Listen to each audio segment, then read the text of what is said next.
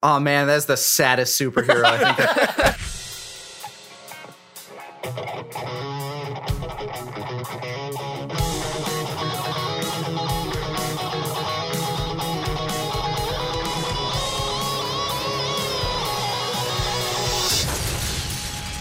Nerd On. What's up, everyone? Welcome to Nerd On, the podcast you didn't need, but you deserve, where all levels of nerd are welcome. Yeah, you are. Uh, today, today we have a very special guest with us. Nope. But before we get into any of that, I'm going to introduce the hosts. Yes. I'm Caitlin. I'm Tom. Who and jumps I'm, the gun on anyone else speaking. Yes. He, he, his natural inclination was to correct you when you weren't wrong. Mm-hmm, well, I, I thought you were going to go straight into it. So I'm Tom. And I am Josh. And this episode is brought to you in part by the members of the Nerd On Nation that is powered by Patreon. Patreon. As a member of the Nerd On Nation, you do get fun perks. Like, you get early access to these episodes. You get bonus episodes that nobody else hears. You get discounts on merch. You get access to secret channels in our Discord server. There's a lot of fun stuff, so do check it out. nerdon.tv backslash Patreon. And at the end of the day, you get to help us to grow and be the best that we can be, because we love doing this and we love creating quality content for you, and the Nerd On Nation allows us to make better and better and better content Faster, for you. Stronger. And harder to kill. No. And uh, check out that Discord, nerdon.tv backslash Discord. Uh, it's growing by the day and lots of really fun conversations going on over there. And a huge shout out to our partners, Apogee and Odyssey. Apogee has a Of course, equipped us with these microphones, a Hype Mic. Do check it out. It's a wonderful microphone, U S B, uh, connects to your uh, mobile device, Mac, Windows. We use it for everything that we do, so check it out. It's a it's high quality, good stuff. Um, professional voiceover artists use it. It's good like stuff. Like me. Um, like Caitlin. And who I Odyssey off. Headphones all the time. Odyssey headphones, uh, very high quality, very comfortable, and they have a whole line of headphones to check out, um, from super pro level to consumer level. And these L C D ones, I can't suggest them enough. They're very comfortable, sound great. And check out the Mobius and Penrose. Uh, Penrose is their brand new gaming headset, um, that's pretty dope. That has a Shure microphone built in. It's really cool. But check them out, Odyssey headphones. But that's the housekeeping. What what what are we doing here today, Caitlin? What's, What's going, going on, on Caitlin? Today, Tom, we're going to be talking to a good friend of mine. We're going to be talking to Mister Nick Lanipator Landis. Mm.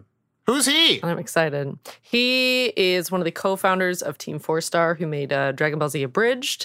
Um, he's a voice actor. He recently uh, was Michelangelo in uh, Smite. Smite. Um, he's been in R W B Y. He's been in Fairy Tail. He's been in he's been in a lot of things, really. Um, and he's also working on a a game as well mm. right now, a game system. But we'll get into all of that in just a minute. Yes, we will. Enjoy. Well, Nick, thank you so much for joining us. My goodness, happy to be here. Initiating progress. There we go. My goodness. Oh, we've had Nick in the digital green room for four hours now. Yeah. I've just been sitting back there, and there were not enough red M and M's. I'm sorry. Oh. I did tell them. I told the interns we needed more red M and M's, and they just, I'm sorry. I'm oh, so they sorry. got Skittles again, didn't they? Oh, dang it. They mixed it in with the M and M's. Oh. You know how hard that is to pick through? Oh, oh. oh gross. I'm just there's, Reese, there's Reese's Pieces, M and M's, and Skittles all in that same bowl. Is a handful of nightmare. But now color-coded. Roy experience. G. Biv. It looks yeah. nice. And it's a handful of experiences. That's what yeah. you meant. Yeah. Well, Nick, thank you for spending some time to to grace us with your presence on our show. Um, What's so funny our, is that Nick has been like almost like a ghost member of Nerd On, so to speak, and all like, it kind of feels that way. In our streams since the beginning of quarantine. Since back I've then. I've been popping around. Yeah. yeah. Um, uh, so so how how are you how are you doing? How how, how have you been? How, how's it going on? Oh boy, is that a mixed bag? That is a mixed uh, bag. We like to what go a loaded in. Question. We like to go in. Yeah. Well, um, I mean, obviously I'm dealing with a lot of the same stuff that everybody is, you know, just inside a lot, consuming a lot of media, which luckily I was raised to be pretty good at. Mm-hmm. Uh, so, yeah. you know, I, I'm I'm very uh, like it, it's a real mixed bag in the fact that, you know, on one hand, it really sucks being isolated like this, that, that kind of forced isolation. But it's so much better the fact that the internet exists yeah. and like you're not Ooh. like you're not just cut off. Like yeah. they talk they talk about the like the eighteen hundreds, like the Spanish flu. Yeah, no internet back then. No, what what you, what you do? No you Netflix. Cans and you, stream. Sit, you sit and you Can- drink. Like yeah. that's what you did back then. Yeah. Yeah. Uh, A little but, simpler because you didn't know how bad the world was. Yeah, that's but true. But also you didn't have wonderful, cool things to watch. Yeah, so, you know? And yeah. to binge. Just you can only binge the, the, the, yeah, the, you just, the you countryside. Just watch the alley so cats and see like, oh, man, that tabby's really uppity today. Uh, the the that's, that's what you did back then. Yeah, yeah you're right. Uh, now, now you got uh, Tiger King. And, oh, that's a good way. That's I a, almost man, started watching believe. that. I haven't seen it yet. I'm I a terrible I, person. The biggest thing. I could not finish it. It's it's crazy. No. It's yes, but I, like in all in uh, in all the ways where it's like I know this part's fake, I know this part's fake, and God, these people are weird. And I, I kind of steered away. I was like, I don't want to know about more bad people. Yeah, there's there's, a, there's enough bad going on yeah. out there, which you also have to process in the middle of all this. Yeah, yeah, um, yeah. So you know, you you, t- you take it one day at a time. We do. Yeah, one COVID day at a time. Um, so for our audience at home that doesn't that do not turn in, tune into our streams, our podcast audience, um, where did uh, you and Caitlin meet? How did this how did this get you here to YouTube and our Twitch and all that kind of stuff? And uh, Caitlin jumped into a decade. Yeah, yeah a, whole, a decade. A whole decade a, a of meat. A whole decade. It took ten years to get him on the show, everyone. I hope yes. you're happy. We do it for you. Yes. Uh, ten years ago, uh, ten years ago in October, as a matter of fact, was oh. the first time I had met Caitlin. It was in Detroit. She had no idea who the hell like I was or I any of the people I was working with was. Of, yep. I binge watched a bunch of Dragon Ball Z Abridged because I knew we were interviewing them the next day, but mm. I had no idea who they were or what they did. Yeah, so as a brief introduction for anybody out there that, uh, for good reason, has never fucking heard of me, uh, I... was a co-writer and co-founder for a group known as Team Four Star. We, uh, our, our biggest project, like we work on a bunch of anime parodies, but our biggest project was Dragon Ball Z Abridged, mm. uh, in which I voiced, voiced uh, majority of the re- like reoccurring cast and just like real anime wrote for it. Yeah, you know. I mean, Chris Sabat played literally almost all of the characters I play, so it's like, yeah, there you go. Um, but yeah, so th- that that was our big like. claim to fame, so to speak, or infamy, depending on what side of the uh, oh. ocean you're on. Yeah. And yeah. And so, you know, we'd get invited out to anime conventions, and uh, Caitlin was working for another website at the time, and they were coming out to interview us. Like I said, she had no idea who we are, but there was this uh, interview. Yeah, it was an interview, and I uh, really hit it off. Made great friends, and just kind of stayed in contact throughout the rest of the ten years, like on and off playing games every now and again. And uh, yeah. Same same friend circles. And then um, I started getting into voice acting. And then so I came to visit because I was in a project that was mm-hmm. like um, you guys were in too, I believe, uh, um, Hells. Yes. And um So yeah, we've we've always been kind of like playing games and kind of in the same groups of friends and everything. And then um, you visited uh, L A for some work stuff back in March, like right before the shutdown. Yes, yeah, like literally, the, this was like the last thing I did before everything shut down. I was going down there for some uh, event for a Square Enix game that they were trying to release, but then everything got kind of shoved back that way. A little bit. Mm-hmm. And life had thrown me a few curveballs at that point, too, and uh, Caitlin has just been an insanely wonderful and amazing supportive friend throughout this entire process, and I've uh, tried to be the same. Friendship. Yeah. Yeah, friendship. Oh, friendship. Where's my triangle? Ding. Digimon Abridged. A Bridgimon, sir. Oh, oh. Yeah. Don't be messing up the name, Tom. Come uh, on. Where's the shame cam? The pun shame I mean, cam. I'm, we're on it. This is it. I'm, I'm in it. Um, Tom is constantly awesome. constantly in shame camp. None of us can speak English today. No one. Fine. We've all lost it. That's what twenty twenty did to us, y'all. It, Our it English is compromised. Yes.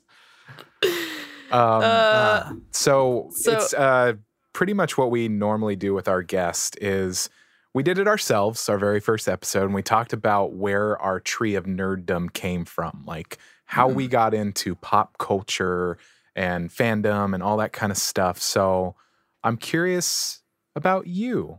Like what what started your nerdiness, like your nerddom? Like what, what going back to it? the roots? I, I grew up in a very like media dense household. Uh, both my mom and dad were like in the radio business, like, you know, big like R K O back in the day. Like my nice. dad had met like and worked with a whole bunch of people like Larry King, Casey Kasem, nice. Eddie Murphy, like. Uh, th- th- there was this like long line of pop culture that I was already kind of like being fed as I was, you know, gaining sentience, growing. Yeah, and as uh, I like, you know, as I was growing up, just downstairs in my basement, we had this wall, this whole wall of V H S tapes. Oh yes, and yes. I would just like, it, it, and it was like everything from, you know, like Star Wars to like fucking Sliver. Like, the, yes. there was just, like, ra- like the, the randomness, like, the assorted... And, the and that treasure even, cove, some yeah, would say. Just this huge pile of media that when I get bored, sometimes I'd just, like, pull one and pick through it, and I'd find some stuff that I like. And that doesn't even come close to touching all the, like, recorded off of television specials type yes. stuff that's also, like, sitting in its own cabinet. Oh, my so, God. I, I I think I consumed more media than I did calories growing up at some point. Oh my god. Um, that's so that that's some people say really where yeah, that's yeah, you know, does does great things for the human mind when oh, it's yeah, yeah, yeah, real good. Look at me. Anyway, uh, so that that's really where it all started, where those roots started taking place. Like I I have seen so many damn movies from the age of like five to like when I left that house, I I probably could not count them all, uh, like spanning genres. Uh, I You're really like got not into even horror. Sure why you saw it. Like you just like yeah, I watched yeah, it. It's like I'm I'm bored. Let's put in I don't know The Gate. Uh, yeah, let's let's watch The Gates. Oh, here we go. The Cell. Let's watch The Cell. Wow, that was weird. Oh my god! But it wasn't bad. Not bad, but very weird. Yeah, like yes, it, yes. it took it took it took me two watches to kind of be like, you know what? I understand. I think. I was gonna say some people still don't understand after all these years. Yeah, is, is there something to understand? It's it's not really. It's not it's not for you to understand. It's it's for you to just watch and experience. Avant-garde, baby. I had to look yeah. at look it up just now, and I was like, oh yeah, I remember that. So, one. baby, come on, it's a classic. Jennifer Lopez at her best. Yeah. Yes. Uh, was, but yeah. It, it it's it started on like you know V H S media. Then I you know started getting into video games. My my parents would always buy me like the hot new toys, whatever was coming out, because I was a spoiled little shit. And uh, all right, at least you can know. Yes. Say it. No, I I know what it does to a person, and. And so, like, I'd, I'd play, like, all the games. My parents never cared if it was, like, M-rated or whatever. So, like, I I just, like, play all of these things growing up. And, uh, yeah, eventually Toonami came out, and I started getting into anime. But only, like, the mainstream anime. Mm-hmm. I never I never took that stuff that was, like, like I, I was a dub purist until yeah. probably, like, my freshman year in college when I started actually watching some of the other stuff. Because, like, oh, I've caught up on what the dub is, so... I don't want to wait anymore. And then you finally I just start I'll reading. I guess I'll watch the subtitles. I, I guess I'll watch the subtitles for Bleach. I guess I'll read a movie. Yeah. YouTube, baby. That was like the gold mine. You see all these like sub mm-hmm. things, and they just have a, such a good catalog. Yeah. Back in the day. And somewhere along the lines, Abridged happened also. Yeah, uh, it, it was it was around that transition from like high school to college when I was like, you know, still really into like, you know, the the Toonami anime. Uh, Yu Yu Hakusho at the time was my yeah. favorite, which is which is the show I kind of like started parodying. Mm-hmm. I did a Yu Yu Hakusho Abridged. Nobody go look it up. It's absolutely awful. I did. Not age well. Tom watched it. It's your number Erase one video your on mind. Your channel. It is, in fact. Uh, th- th- I mean, there's no getting around it. Like, no. that's that's what started everything. You grew for, from there. That's it. You know, yeah, like from my career, yeah. so to speak. Like, that's that's what launched everything. Uh, it's how I met a bunch of my friends. It's how we, you know, came together and made Team Four Star. And I, I, I do not regret making any of those, but man, can I not watch them anymore. I feel the that. Innocence of cringe, right? yeah. It's, but, you know, there is something kind of nice to be able to like, hey, you know, like, hey, something that I grew from, you know, I've changed, I've grown, I've learned, and I've gotten better, and I've crafted it. But, you know, everyone starts from somewhere. So yeah. it's it's nice that if, if people do, uh, you know, want to um, emulate you in some fashion, that they have like something like, oh, well, even they began somewhere. And even when they're like, maybe they're they're they're kind of like, wow, they had imagination at least, mm-hmm. and that's that's the first start. It's the first step. Yeah, and, and really, what that project was to me was just like it, it was a a sense of like taking some control back in my life, because at the time, like when I when I started it, I had like freshly injured myself playing rugby. Like I broke my back basically. I was unable wow. to do any of the stuff that I wanted to do. Yeah, in it wasn't high school. A small injury. You're like, no, oh, I twisted no, my I, ankle. No, you broke your back. Yeah, I, that's I, a superhero I, origin right there. Oh man, that's the saddest superhero I think. I broke my back, man. Oh. I broke I broke my back, and then I made anime parodies. Look out, criminals! We're on to something. I, so yeah, I, I was sitting there like it, it was a pretty dark point in my life because, like, I mean, for high school, like you know, you don't have a big scope, but because I couldn't do any of the things I wanted to do, I couldn't go to prom, I couldn't mm-hmm. uh, do theater anymore because I, you know, don't have mobility. Uh, so I, I'm sitting there like just thinking, what the hell am I going to do with my time? And I discovered um, Martin Little Karibo Billini's Yu-Gi-Oh! The Abridged series. And I'm like, holy shit, this is great. Wait a minute. All he's doing is using footage and talking over it and editing around it. I have a computer. Mm-hmm. I can do that. That yeah. doesn't involve legs. There it is. And you're not wrong. So yeah, and so I, I started it up, and for some reason people started watching it and liking it, which was even more befuddling to me. And then I just I just kept going. And that's basically how I ended up meeting Caitlin. It kind of sounds... And now over a decade has passed. Yeah. And now we're here. There's gray hairs in my beard now. I think we're about the same age. Uh, so it's like yeah. I'm starting to see him and I'm like, oh, is that what that is? Age. No. um, I mean, what a novel thing. What a novel thing. I've listened to I've listened to some interviews uh, with you, and you kind of explaining kind of the I don't know, the the process of Team Four Star, and it kind of it it sounds like one of those processes where you kind of met and surrounded yourself with people that were better than you in a sense of like somebody edited better or something like that. Mm-hmm. Like it sounds like it's kind of a, a nice natural thing to happen where everybody kind of has their thing that they do and that they're good at, and it just is this copacetic experience of good shit. Yeah, like it, there is nobody I know that can like pitch jokes like my buddy uh Taka Curtis Arnott. Like he he is a joke firing machine. Mm-hmm. Like they sometimes need to be refined, but that boy will like keep going. And nobody in my life have I met who is a better editor than my buddy, uh, Scott KaiserNeko Frerichs. Me, so I like to think that, like, you know, I, I kind of like tie, like, I, I am often the conflict resolution person I'm between the glue. Those two. Mediator. The glue. I, I, I am. I'm, I'm, I'm the heart, but no. no uh, I'm the actor of the crew. That's what I do. Look at me. The talent. Talent is here. Yes, I'm the talent. I'm the talent. And, and, and, and I, and I, We're and I uh, refine scripts. I'm I'm very good at making a joke work if it's like a little like if it just like you're trying to pound a square peg into a circle. I'll shave off those corners for you. Mm. It fits. Sounds right. It sounds right. It's needed. It's needed. Yeah. Um. I, I kind of wanted to have a little bit of fun.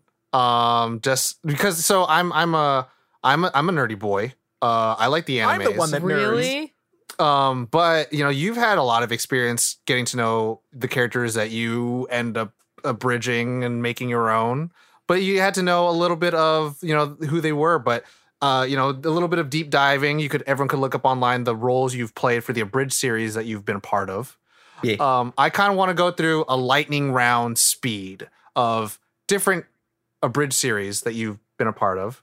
Okay. And then you list off who's the best character in your eyes. Oh, okay. Mm. Okay, you ready? You cool with this? All right. Yes. So uh, we're only talking about the Abridged series. So mm. I'm going to start off with the, with the bait with Mother's Milk. Yu Hakusho. Kuwabara. Uh, Naruto. Hmm. Um. Tick, tick, tick, tick. Rock Lee. Uh, Yu-Gi-Oh. Joey Wheeler. Helsing. Uh, Alucard. Final Fantasy seven. Ooh, that one's tougher. Um, Tifa. And finally, Dragon Ball Z. Gotta go with Piccolo. There's really a theme. I'm seeing Vegeta. a theme here. Okay, I like it. That's awesome. Um, but I mean, what? So you know, you you kind of had a theme for the, you know for the beginning with Kuwabara, Rock Lee, um, and Joy Wheeler. Uh, is there a particular reason why you kind of go towards a little bit more of the comic relief characters, right? Uh, they're comic relief, but they're underappreciated. And when they, like, the moments when they count, when they get that win, it just feels so much better. Don't, like, anybody that's watched Naruto, the moment, like, even though he didn't win this one, the moment Lee dropped the weights. Oh my God. If you didn't lose your shit, yeah. Yeah. You should check your pulse, because God damn, that got, like... Little Lanny was fucking running around the room like, yeah! I mean, that's the same thing with Piccolo, too, when he throws off the hat and he throws off the the, the cape. Mm-hmm. And it's Piccolo like, has thrown down the gauntlet. He's in. Yeah, and it's like, like he, the, the wind's like, He oh never gets... Like, once Nappa shows up, Piccolo never gets his respect again, except against, like, second form Frieza. When he shows yep. up against that, it's like, mm, but it's like, you know this isn't where it's ending, but mm, go, buddy! I mean, he kind of, when he went against seventeen, and he became a super... Yeah. Yeah, Super and it's one of my favorite fights yeah. in the entire show. It's pretty great. Like, it's so fucking cool. Yeah, and it's just a shame that oh, if you're if you're not a Saiyan, you don't matter. yeah, yeah. I mean, he kind of he mattered for like what ten seconds in the new Broly movie. Yeah, yeah he, like a whole he had, ten he fun, seconds. He had, a, he had a fun part in that. I'm, I'm glad. I'm glad. I'm glad my boy Piccolo was in it. Yeah, he, uh, he, and he was great in Dragon Ball. He is. I mean, he, yeah, he, I mean, he was, he was badass in Dragon Ball, but like, yeah, it's, it's funny. Like, I like, you kind of picked like the slept on people other than Alucard, but like all the, like, like Joey Wheeler, it's kind of like, you never know if he's going to win or not, which makes it exciting yeah. to watch. There's no exactly. plot armor like, around it's, these it's characters. The, it's the character with the tension in the battle. Mm-hmm. Yeah. That, like, it's like you, you actually have some investment there. It's like, okay, yeah, obviously this fight could go kind of either way until you start learning the tropes. It's like, no, they're going to job here so that when the real guy wins, it's better. yeah. It's like, hey, I need you to throw in the towel. It's like, no, I have I all need the you to go. I, like, at least nobody got shafted like Yamcha. Yamcha was that guy in Dragon Ball. He shows yeah. up, he beats Goku once because Goku was hungry. And then throughout the rest of the series, he, series, he's there to be the punching bag for the guy that Goku has to beat. He is yeah. the anime distracted boyfriend meme. one hundred percent. Mm-hmm. Like, he is that girl, and Bulma's just looking at Vegeta just the entire time. But except it's just the audience. Exactly. We're like, man, isn't that guy, guy cool? Like, he has Wolf Fang Fist. Like, nah, he ain't cool. Krillin's cool. It's like, oh, okay, my bad. Oh, he's not cool. Tien's cool. It's like, oh, my bad.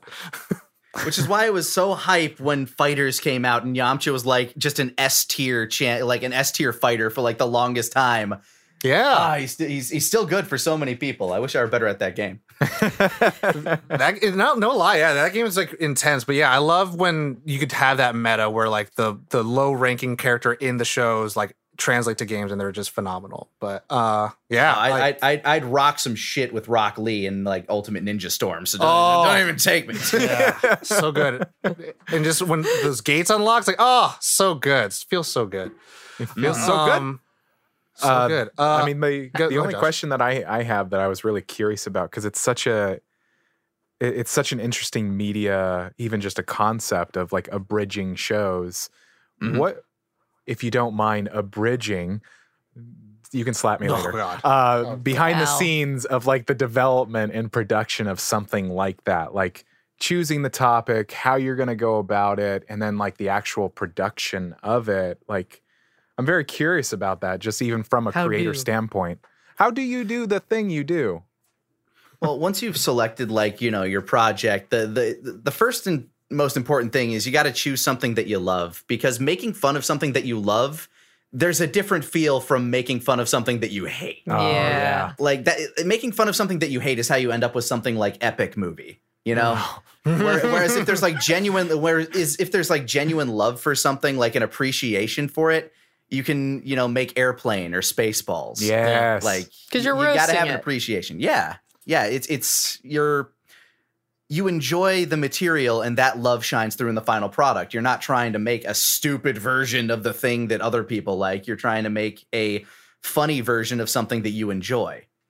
Yeah. So that's the that's the first step in the process. And then uh, when it came to like going episode per episode, or even like some of the movies for D B Z A, what we do is we'd sit down and we decide, okay, what is the next natural stopping point from where we left off? Like, what would be the best point to say, like, hey, this is where it should end, so that we can pick up here, and there's like a, a little bit of a cliffhanger, or this part, like, you know, we can make a really good joke here, so you can cap the episode with that. And uh, we say, like, okay, so we need to get from point A to point B. What is all the stuff that happens in between, and how do we work through it? What is the rhythm for it? When do we use these cutaway scenes that we have? Like, you know, because there's always like an A plot and a ble- yeah, A plot, B, B plot, plot throughout the series. So you're able to like say, okay, so on Namek, okay, we want to get to like from this part to when the Ginyu show up. Okay, we still have all these scenes with Bulma, you know, just off doing her own random shit on Namek that we can pull from if we have a scene that we need to break up somehow. So it's like, okay, yada, yada, yada, make a joke here. And, uh, you know, that feels like a good endpoint. Let's show Bulma fighting a crab. There you go. And scene. And uh, from there, like once once you have it all scripted out, which is the most intensive process because, you know, you're staying true to the characters. You want things to flow. Uh, you want it to be funny, but you don't want like joke, joke, joke, joke, joke, or else it gets monotonous. It's an actual story. Yeah. Mm-hmm. Yeah, you, you need a little bit of a flow, a little bit of a heart, some meat to it. Do you? Is it groups of episodes that you would write, or would it be one by one, depending on? Because sometimes improv we, will take, maybe even take you a little bit away, not we, away. We but. typically we typically go one by one. Uh, there are only a few cases where we'd write like multiple episodes in a row, and those would be usually like the season finales, where we'd usually like it would still be one episode, but it would be in like three parts. Like episode sixty, I think in total is like almost an hour long because mm. right. like each part is like almost twenty minutes. Yeah. Can imagine. And so, uh, yeah, like there's, there's still like room for improv in the booth. Taka is notorious for going off script. Sometimes that stuff makes it in. Sometimes it absolutely does not. mm-hmm. But you, right. you, you do what you can, and whatever Kaiser ends up with, because he's the editor of the series, he'll look at it and say, okay, like, you know, sometimes stuff still needs to get trimmed out to make it flow better. Lines here and there, bits here and there. Um, usually it doesn't hurt the episode, but like sometimes you just don't have the footage to make a joke you wanted work and you thought you did. So you work around it. And uh, as he's going, he would show me basically like, you know, the equivalent of dailies. Yeah. Mm-hmm. And I'd look them over and be like, OK, the pay like uh, timing is one of like these things that I just kind of ha- kind of have like driven into me, like comedic timing, um, which, you know, we'll we'll get into when we talk about Up later on. Mm-hmm. And uh, so like I, I'd talk to him about like, you know, the pacing for the scene. It's like, OK, add like a add like, you know, two beats here, and then the punchline will be a little bit stronger, or, you know, this needs to be a little tighter. And, you know, then he'd refine it, and I'd be like, perfect. And he'd be like, I hate you. And I'm like, I know, but it's better for it. And then we'd move forward until we finally have a finished product. And then it goes up on YouTube. We wait until we see, you know, how people respond. And then we start working on the next episode and working on it from there. Wow. Nice. Well, and and speaking of refining, since uh, I know oh. that you have also been working on uh your own game system. Mm. I want to just uh talk about that for a quick second. So for those of you that uh are just being introduced to Nick, uh he every Monday runs uh, a D and D series called Roll with Me, um and it has me, uh Kurt, uh Distortion Devil, who's Connor, uh and uh Shadow Dancer Bob, and every Old week we've been playing D and D for long long long long time at this point. Um, but recently on The Unexpectables, just started a series called Gateway that Connor is DMing. And Nick, uh, myself, Sarah, and Hey Mister Rabbit are um, the players in it. But that is using uh, Nick's new game system that he has been working on, uh, yeah. which if you want to talk about that for a quick minute, that would be great. Sure. Thank you.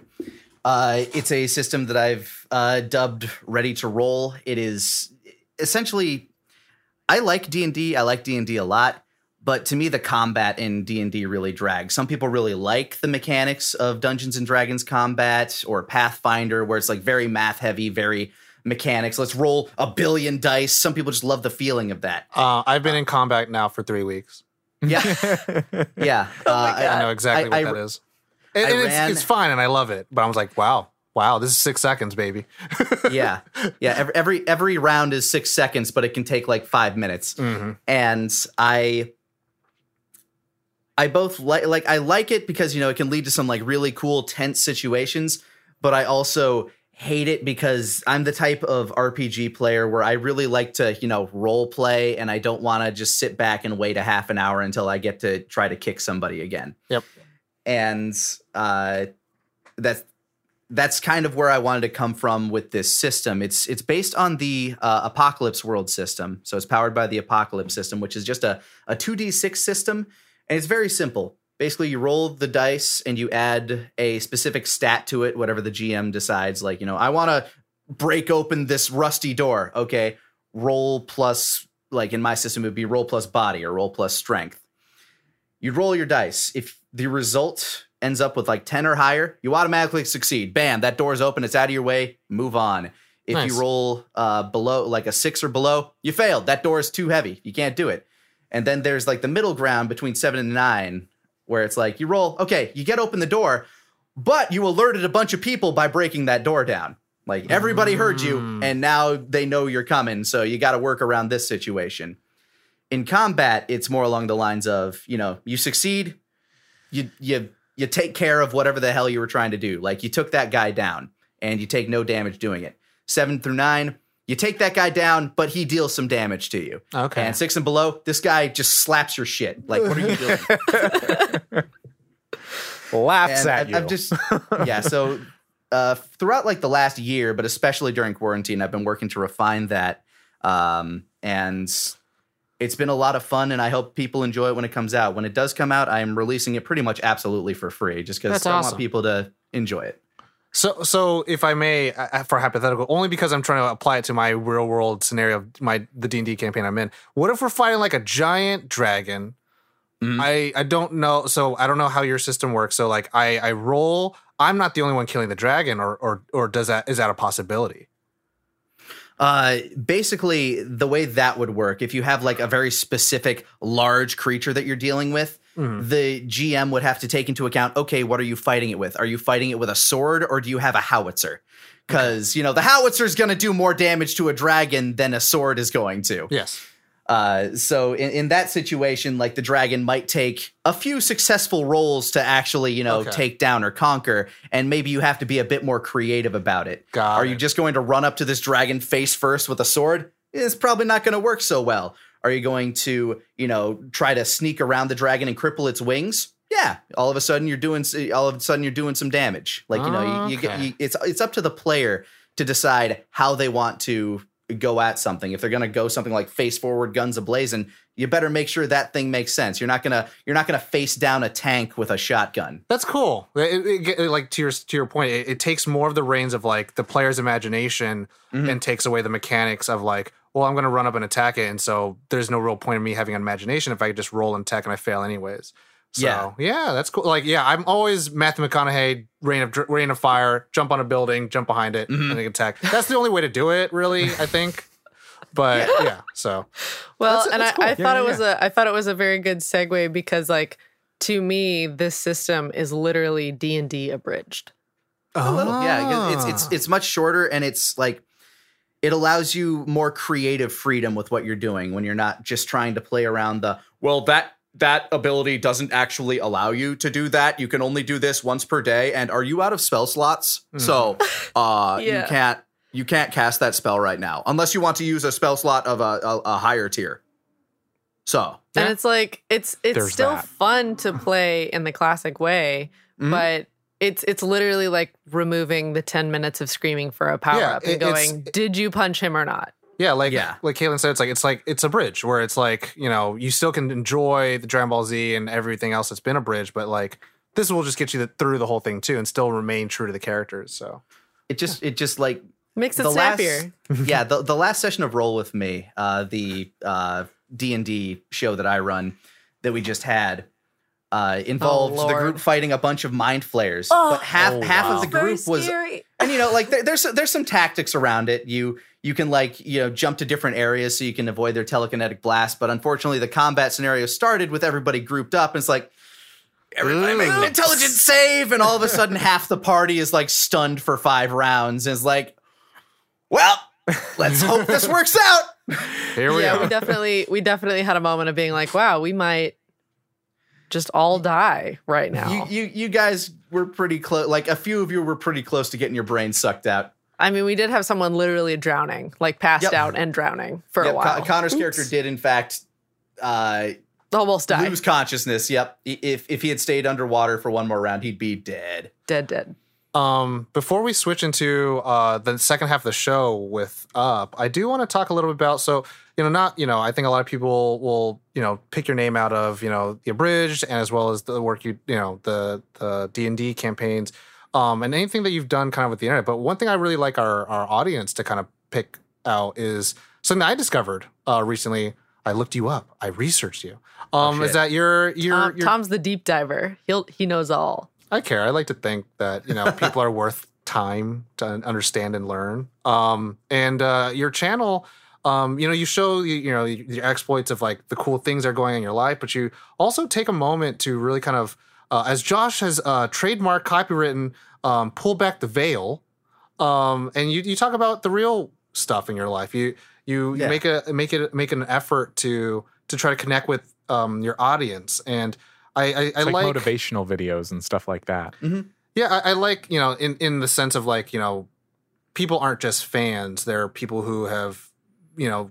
taken a part of your life. You know, your life would not be the same without them. And, you know, you have a professional career as well with voice acting. And, um, you know, you, there's so much more facets to than just Team Four Star, even though they're a big part of your life. And I, I kind of wanted to know what was your, um, I guess, the uh, the catalyst to do something like that, to where you wanted to, you know, bring up the, the curtain and say like, hey, this is who I am. And these are the parts of my life that I want to sh- share with you. I think the biggest catalyst was uh, th- there. There was a point where I kind of I, I I hit a, a fairly low point. Um, just every like everything kind of stopped making sense to me for a while, and I mean we all get there. Mm-hmm. Uh, some of us are still there, and in, in in many ways I still am. Uh, where you know you're you realize at a point. Holy shit, I'm an adult and I'm kind of in control of everything around me, but there are so many things around me that I feel like I don't have control of. And uh, I, I started going on this real deep dive. Uh, psychology has always been a big passion of mine. Like I have a bunch of psychology books that I collected like from high school and onward. If I wasn't so like, if I didn't get so much fulfillment from acting, I probably would have ended up, you know, studying psychology and becoming a psychologist or a therapist or something. And I didn't. So every, everything, I, everything I say, take it with a grain of salt because I am not a professional. I am not studied. Uh, but I realized, you know, there are so many other people out there that feel just as lost, just as alone. And I wanted to do something, I guess, to like just try to reach out to those people that have made my crazy, weird, globe-trotting life possible. Like, th- there are so many people that, you know, just by watching a video, clicking a thumbs up button, or like showing up to a stream, that have made so many things in my life possible. I've gotten to travel around the world multiple times. I've been to Australia, uh, New Zealand. Uh, various parts of Canada, various parts of Europe, just to go out and meet people who are a fan of the funny voices that I make And it's only because they really wanted to see me that I was able to go there. So I, I keep thinking about all those people out there and how amazing and supportive they've been, even if they don't realize it. And I I just wanted to share with them the fact that, you know, I'm I don't know what I'm doing. And these are these are some things that have kind of worked for me to like help me through my life. And I just started from there. Like uh, I, a lot of a lot of my biggest issues come from, you know, like, how do I stay motivated? How do I do some things that uh, get me through those real down times that make uh, the depression easier? Because everybody goes through fits of depression, and maybe not as severely as others, but we all have a a cycle that we go through. Everybody has ups and downs. The seasons, and, so to speak. Yeah. Yeah. And yeah. there are certain things that you can do as a person to try to form some habits that'll make it easier to get out of those spirals. Mm-hmm. Yeah. Rather than, you know, just giving into them and saying like, well, I guess this is it for a bit. Yeah. It's a, it's the taking responsibility to kind of part about it, where it's like you, what you were saying, like I kind of had something like that too, where it's like, oh shit, I can control my mm-hmm. response. I can control kind of like my piece of it, uh, of this experience that I'm having, instead of just like going with the flow and just kind of, I don't mean to say this, but I'm going to say it, like the victim-ish kind of mentality mm-hmm. where it's like, no, I, I have control of the way that I can respond in this situation. And, and it's not always going to be the same for each person. And I think having... I I will tell you personally, I I watched your videos multiple times, and I, oh, I really enjoyed um, especially the motivation one, because I think that that's such an important subject just in general, of like staying motivated, finding motivation, that kind of thing. So it's like, it's especially in those dark times of like, mm. how do you like get in the zone or even close to the zone? How do you how do you how do you find the zone? How do you find that path back to it? Yeah, and it's it's where I kind of developed my own little self mantra that uh, in those videos I called bubble, bubble, which is better you, better life. The idea that wherever you are, no matter what point in life you find yourself, if you can find just any little aspect on which to improve upon, you can make your situation better. I I like uh, a, a facet of it is that, you know, there's it's not like a consistency, like, hey, this is the week update and all that stuff, but it's like you you show parts of, you know, like I think one of the most recent videos you had was you making like a pumpkin vegetable curry or something. Yeah. Uh, and it was like, you know, hey, you got to do this, and, you know, you may not get the recipe right, so you add more curry powder and stuff like that, where I think to me it's like a nice transition to the topic of Up, because no matter how old you are, no matter how many things you've done, there's always opportunities for you to learn and grow. And lessons will never stop being apparent to who you are in this world until, you know, you're, you hit your final destination. But even then, even younger people can teach you new lessons. Mm-hmm. So, um, yeah. Uh, now we're ready to talk about Up. Oh, yeah. We're going to talk about Up. Man. So, yeah. If you didn't segue that, I was going to. It's literally the same thing. Um, yes, that's why I did it. People joining, uh, if you are new to Nerd On, something that we like to do with our guests is we like to talk to some. We like to talk to them about something that they're nerdy about or that they're a fan of. Like they get their nerd on about. We all talk about it. Yeah, yeah. Like uh, with Andrea Romano, we talked about Romeo and Juliet. Um, mm. Yeah, so that's what we like to do here. So let's do the thing. Let's talk about Up. Up, easily one of the greatest animated films of all time, in my opinion. So like, it's good from top to bottom. It is spectacular. No matter how many times I rewatch it, I, I think on average, like it'll draw so many emotions out of me. I I cry on average about two point five times. Like, you know, Every the, the big minutes. Ones at the beginning and at the book, but then there's always these like little sentimental bits in the middle that'll yeah. like sometimes it'll catch me off guard. I'm just like, oh yeah, that's right. There was, I started watching it. Um, well, I watched it for this episode, but my wife was there with me, and she goes, "We're we're in that. We're in the first ten minutes. You know the we part. Are. Yeah, the and first she goes, ten minutes. Oh yeah. yeah.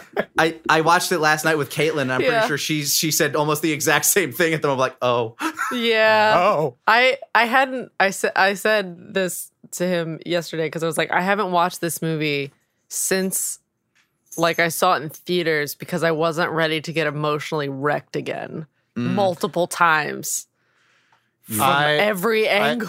I, I, I watched it. So, I mean, we can kind of go into, and something, you know, we do uh, traditionally here, uh, Nick, and I want you to be able to take part of it, is uh, for our okay. first in, uh, initial reactions and our first impressions. Like, I remember watching it um, when it first came out, and I think I was, I was, it was two thousand nine. And so, like, I was, I just graduated, uh, I either just, yeah, I just graduated high school.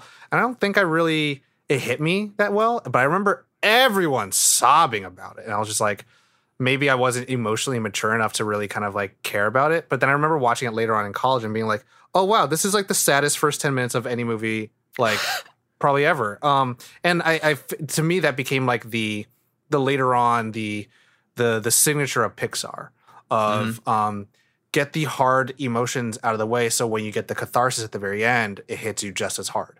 Um, mm. But yeah, I watched it again for this episode and I, I it's funny because I I think everyone remembers the first ten, twenty minutes, but then I completely forgot the rest of the movie. Like, why are we here? Well, I mean, I knew why What's we were there, on? But I didn't know why we were on this adventure. Like, what what was the B, quote unquote, plot adventure, which actually is the mm-hmm. A adventure. Um, yeah. And then I was like, oh, my God. Oh, yeah. Oh, yeah. The dog. Oh, yeah. Okay. Um, also, everyone listening, Doug. S- spoilers for everything. Oh, I remember Squirrel. Everyone remembers Squirrel and Kevin. Oh, yeah. That, but, became, like, that became integrated into normal society. Squirrel. Yep. Yeah. And, well, and then I also forgot the grape soda pin. And I was like, oh. why is that important? Oh, I understand. The Ellie badge? So I was like, oh, okay, my bad. Like, I, not not gonna lie, because I've had I have a friend who's like all about Disney. I'm more about Pixar than I am about Disney, but he's all about Disney, and he's like, look, I got this pin. And I was like, that's from Up, but I don't know what it's, I don't I don't know what it's from. And then I realized, like, oh, my bad, my bad. I know what it is now. uh, so that's it. I I.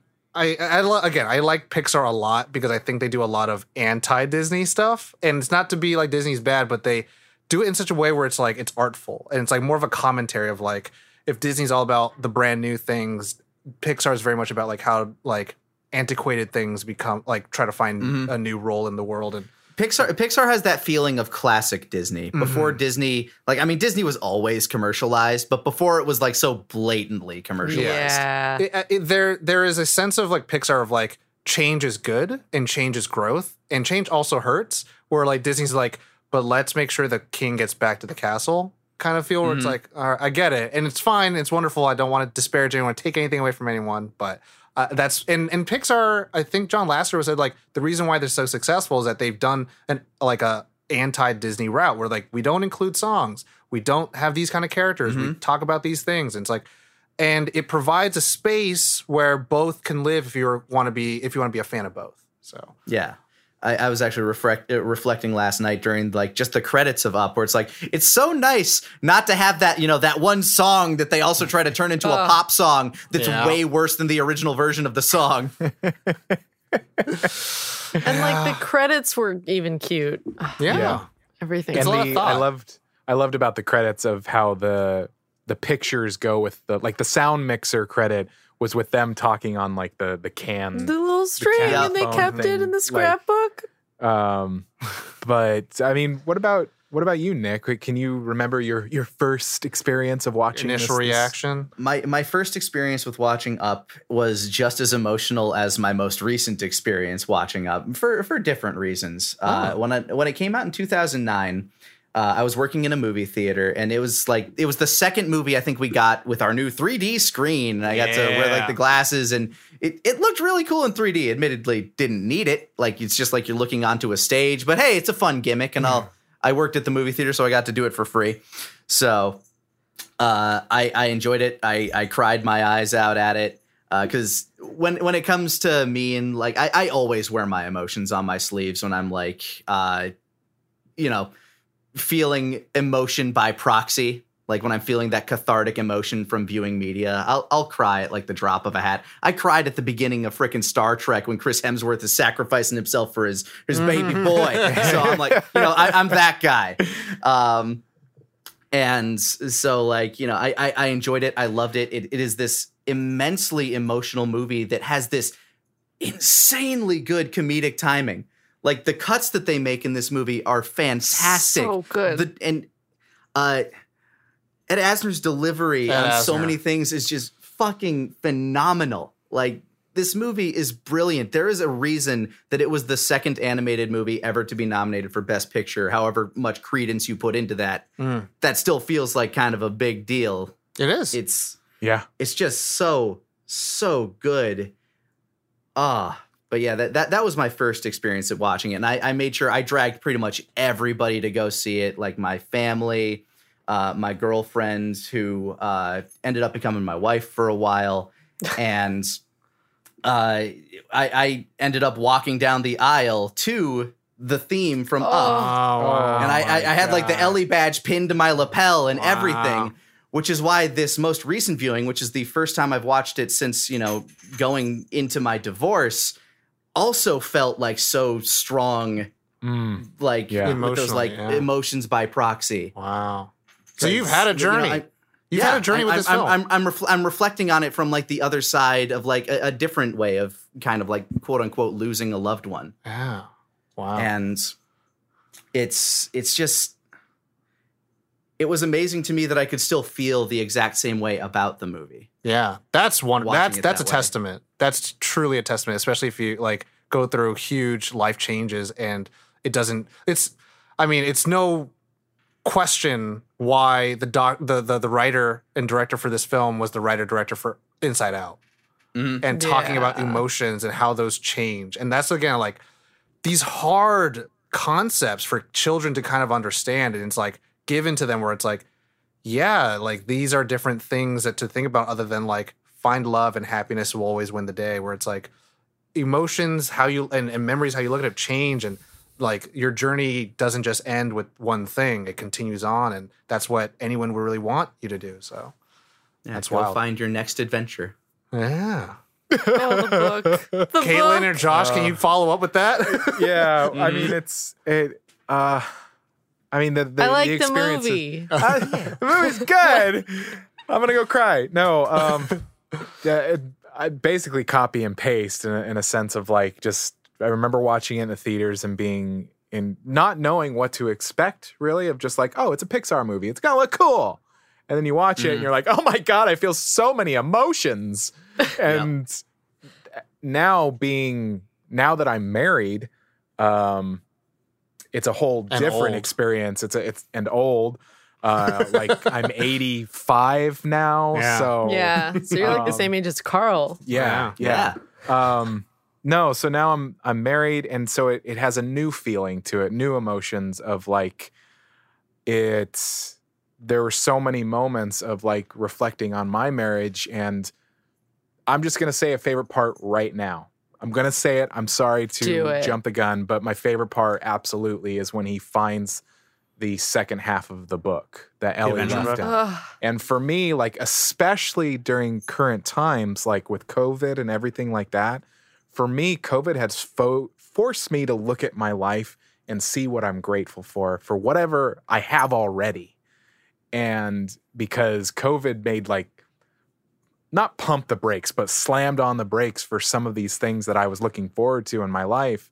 And so COVID and quarantine fo- forced me to like look at other thing, the things that I already have. And when that happened, it was like, it, it was just like, I had to pause the movie, even though it was the end, I had to pause it and just like, kind of like reflect of like, I've got all these really great things. And sometimes I get in my head of like, Wham, wham, wham, wham, wham, wham, wham. It's just like, no, there's That's how really... I see you, Josh. Wham! Something called a whambulance. Um, That's why you're called the baby, Josh. Remember, remember earlier, Nick, when I said yeah, that, that yeah. Tom I'm seeing is it now. you I'm seeing it and now. Josh is Kaiser? There you go. That's it. Um, I am. I know who I am. um, Caitlin, how about how about you? What are your? What was your? I know you liked the movie, but what was your experience?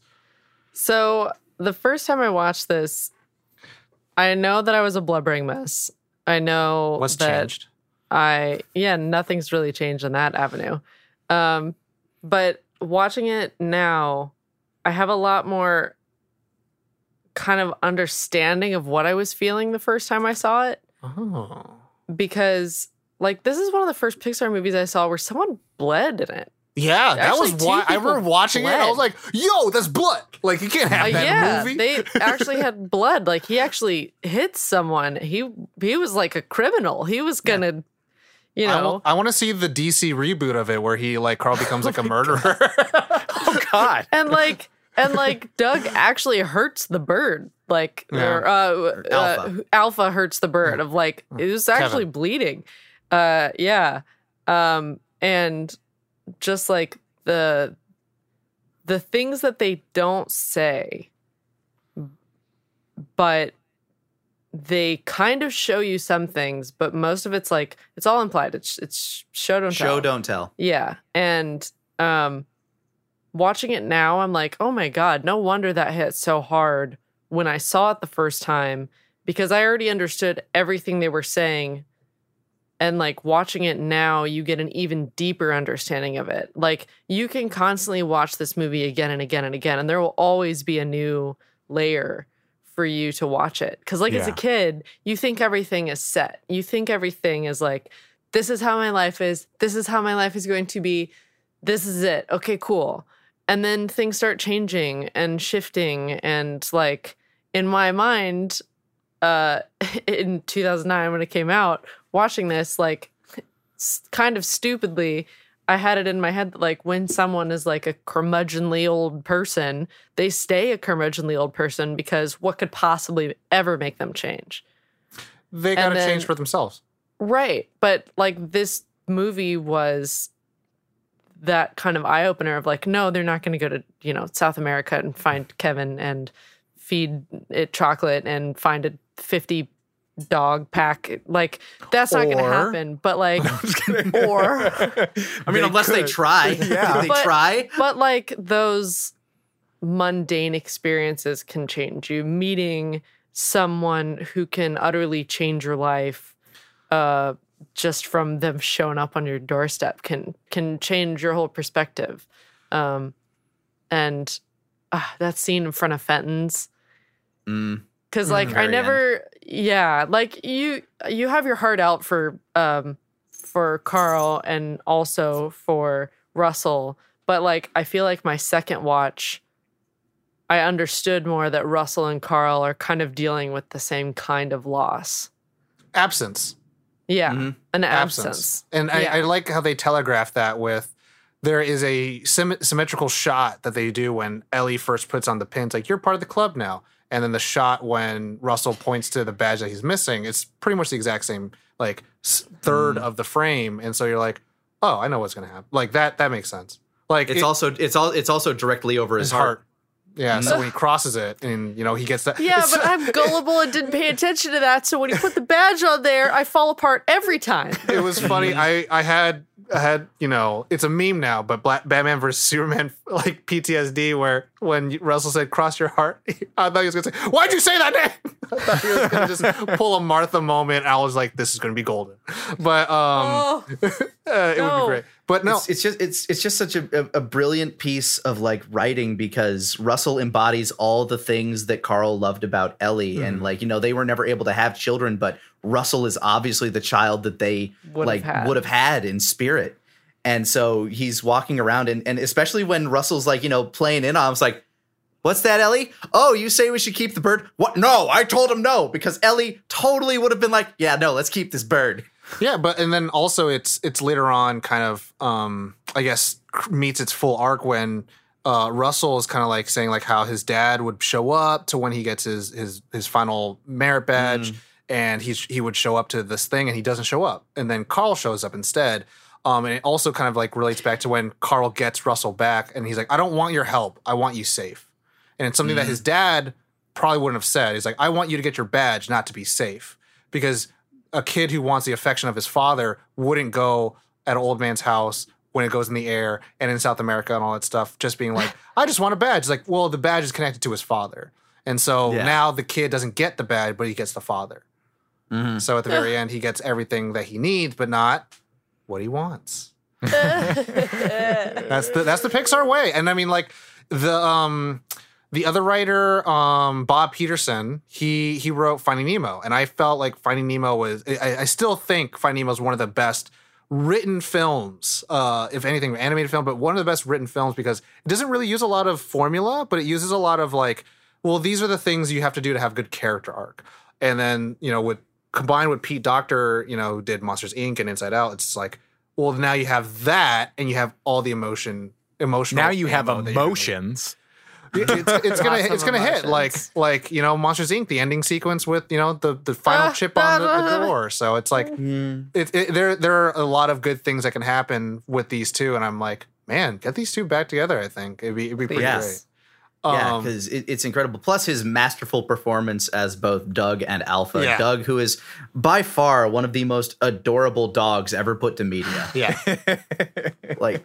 The, the, just just in design, the big wide like golden retriever, like with the big nose and the very like beautifully expressive eyes. Oh. You you feel for Doug every time, like when he says, like, him, "Oh, poor baby." When he called him a bad dog, yeah, yeah he's just like sitting down, like no, because oh. like my dog will, my dog.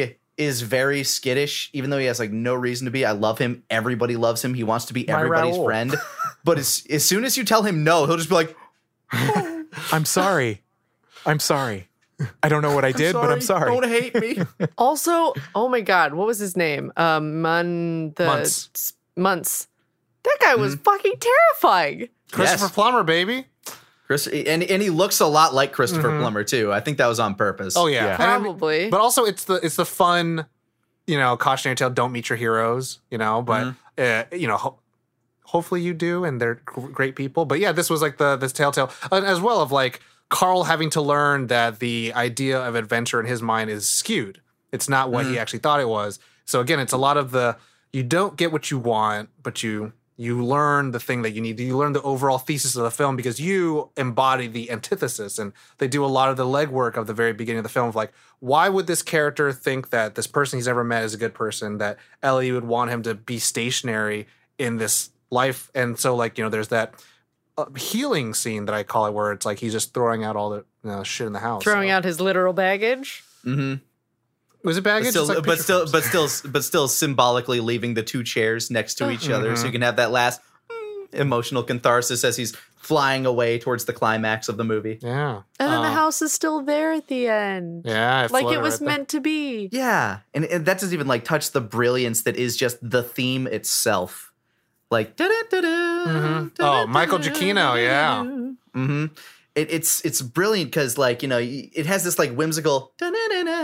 But every single time, like, you know, it, moving forward, uh, it's progressing in a downward mm-hmm. progression, like, musically. So when it does need to be used for those emotional moments, it's like, yeah, no, this is actually kind of a sad song if you if you listen to it like that. But they also yeah. use it in, like, the danger sequences, too, which is mm-hmm. like, oh, oh, this is dark. They can use yeah. it for everything. They used it for everything, and it works so beautifully in all these situations. It's just, like...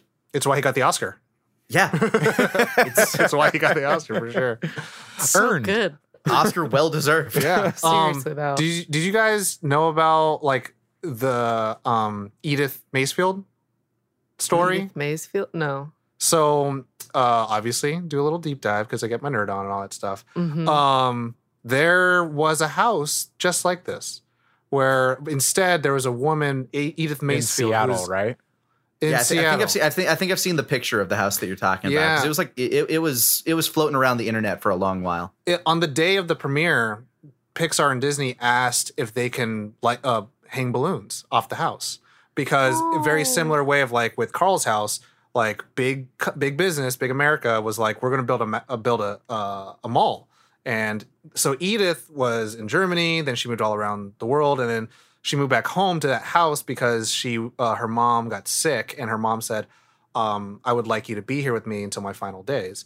And so when Edith, Edith stayed there, and uh, you know, when the mom passed away, Edith was like, "This is all I have left of her." So it's actually, if you think about it, it's a, bit, a little bit of a different story than what Up is. Up mm-hmm. is a little bit about like leave the past, kind of where it is, where where it, it's in the past. Or in, in Edith's story, it's more like. This is all that I have, and I'm not going to sell this house for even a million dollars, which she was yeah. offered. And mm-hmm. I think as of twenty eighteen, it's still there.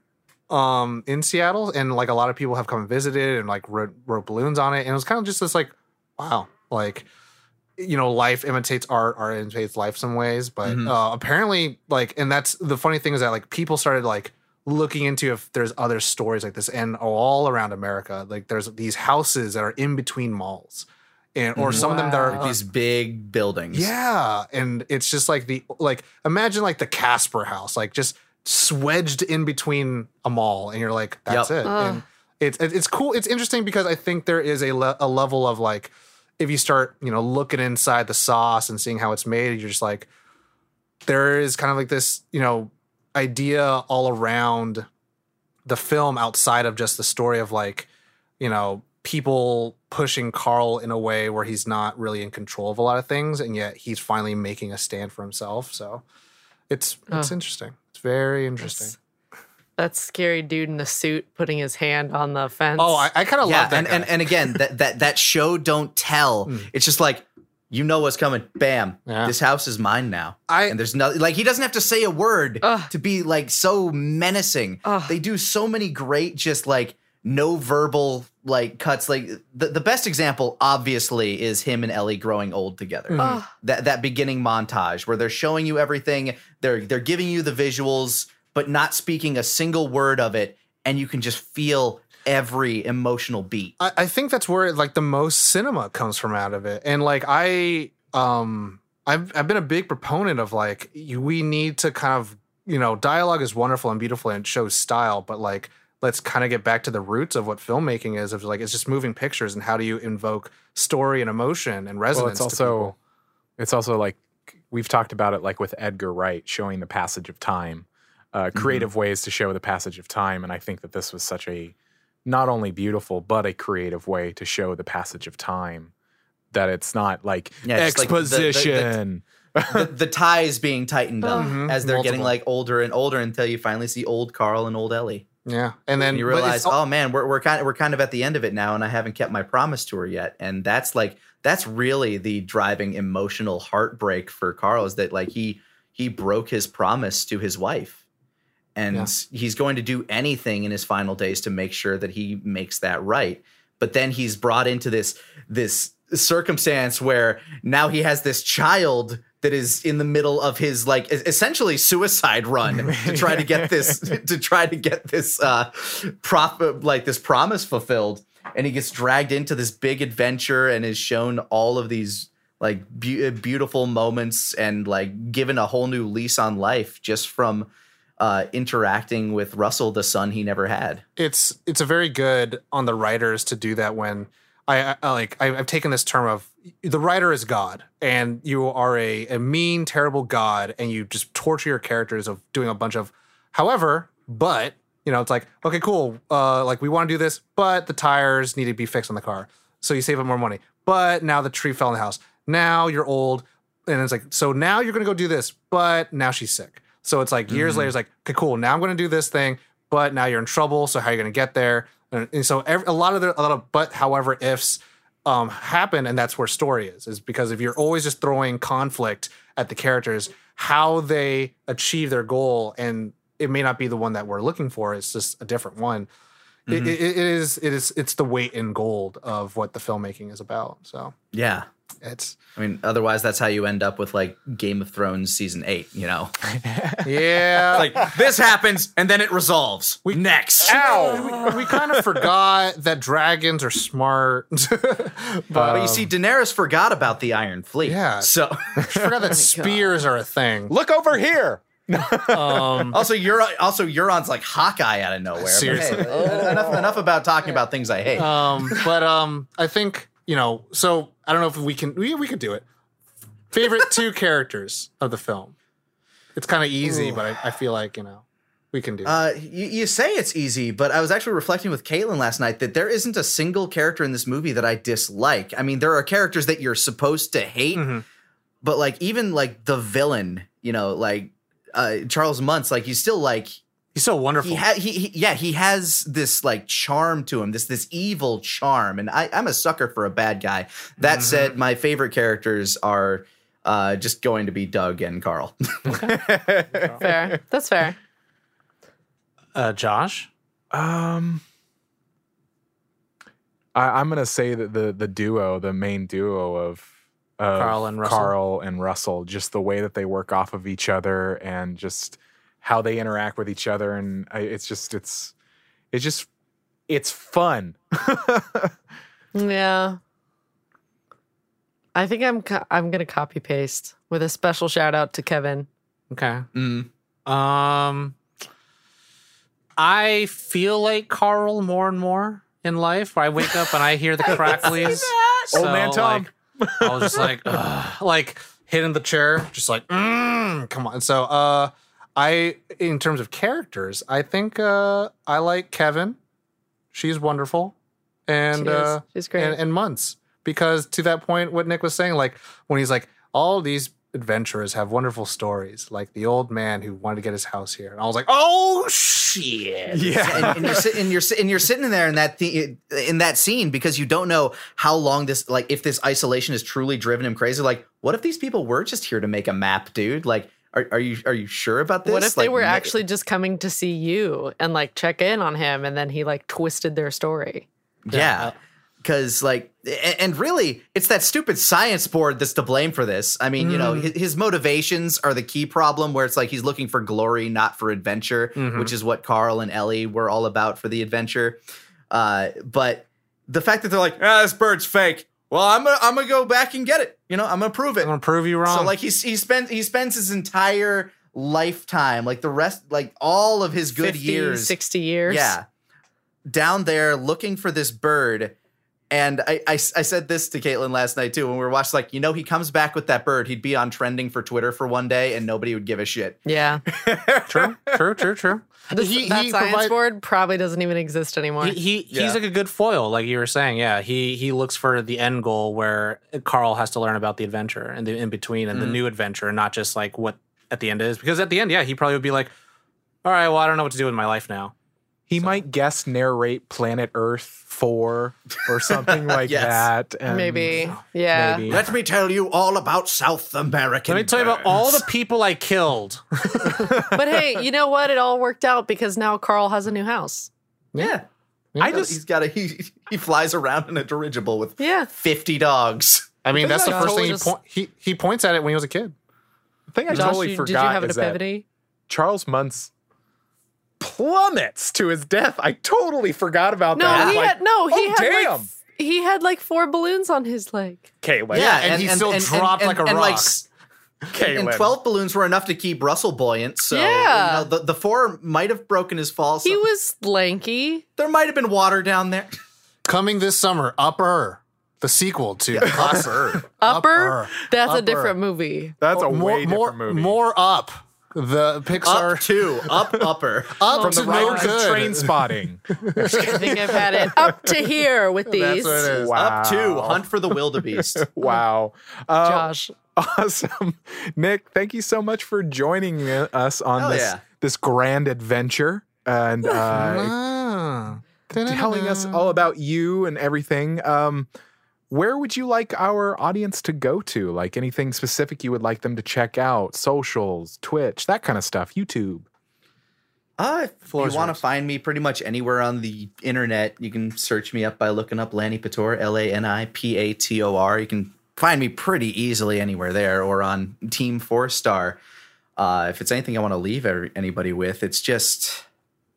Honestly, like in these trying times, in this like rough situation that we've all been thrust into unwillingly, just make sure you take time to not only be good to each other, but be kind to yourself, because uh, life is hard enough as it is without you being your own enemy. True. Well, I'll just yes. stop existing now. Okay, Josh. It's like, yes, I'm going to go watch your video again right now. So you well, pretty much told awesome. me to not do what I do. Okay, that's cool. yeah, don't, don't be you, Tom. Don't right. be you. Stop being you. Okay. Awesome. Thank you so much for joining us, Nick. Yeah, thank you for having me. It's been wonderful. Wasn't that awesome? No. It was awesome. Wasn't that swell, so y'all? Well, hello, it was everybody. Here that was we so are. fun. Would you well, rather that or like, that was a really excellent interview? Yeah. Yeah. I would prefer you agree? all emotions over just tranquil music. That's how I am. Uh, but, but I like yeah. ham. I like full ham. Full ham. Full ham all the time. um, but yeah, everybody at home, thank you so much for listening to that interview. I hope you enjoyed it. If you are new to Nerd On, uh, do check out our website, nerd on dot t v. It has literally all the information that you would need about us, all of the linky links to all of our socials. To check them out. Uh, check them out. Check out our YouTube, uh, our Twitch. Uh, the website has all of that stuff. Uh, it all also includes where you can find Nerd On the podcast. Uh, all of our podcasts really are everywhere. Apple Podcasts, Spotify, iHeart. You get the picture. Everywhere. Um, but do check that out. And wherever you do listen, please stop by, subscribe, rate, review, and share us with your friends and family. That's it's how we free. grow. That's that's free. Those are the free, free ninety things. Free. Free ninety. Doesn't even free. cost you a thing. It like really helps us a lot, though. It does. It helps us so much. It gives us feedback, and it also helps us to like expand. Like you wouldn't think that a review would help us like grow, but it really does, though. It really does. It also gets us closer to doing the topics that like you could just like, I want to do this, and the next week we do it. You know what I'm saying? Like yeah. get us closer to that. You know what I'm People saying? People have made suggestions in their reviews, and we did them. Um... Mm-hmm. Yeah. So, and also, like I said at the top, do check out our Patreon. Uh, join the Nerd On Nation. It helps us to grow. It helps us to be the best that we can be. nerdon.tv backslash Patreon and that Discord. nerdon.tv backslash Discord. Let's continue the conversation over there. There is a movie section. Let's talk some more there. But uh, yeah, that has been the episode. Thank you so much for listening. Like Nick said, take care of yourselves. You know the drill. As always, Nerd, Nerd On. on.